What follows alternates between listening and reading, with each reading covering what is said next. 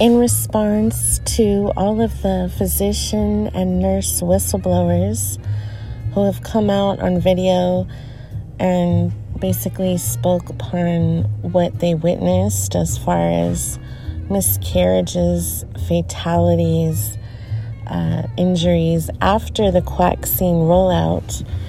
Knowledge the Wordsmith wrote this poem, and I will say that I made a compilation of these videos on my Substack because I had them scattered on my Rumble and BitChute and Telegram channels.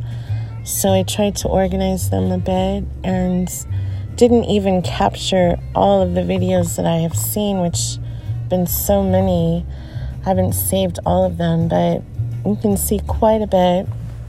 And I will keep adding to um, that particular post, which I'm going to link to this podcast in the comments section if anything new pops up or if I somehow run across any.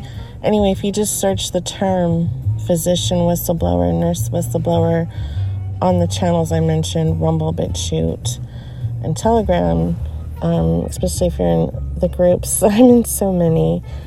And I've, anyway, every I have so much content online, and I know it's hard for people to navigate through it all. It's going to take a long time for people to get through it. And so I'm trying to organize it on Substack into sections um, to help people understand and see things more clearly.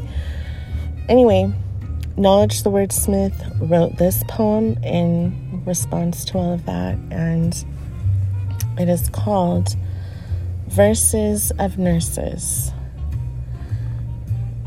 vaccinating against their will, restraining the elderly, doctors and nurses who should have been treating their patients so tenderly. Vicious treatment is the way the doctors decided how to go, even though their parents, their patients screamed no. Doctors sick in their head, testing patients for COVID even after they're dead. I'm not going to cut these doctors any slack. Patients dying shortly after taking a quaxine from a heart attack. People losing their minds over a germ.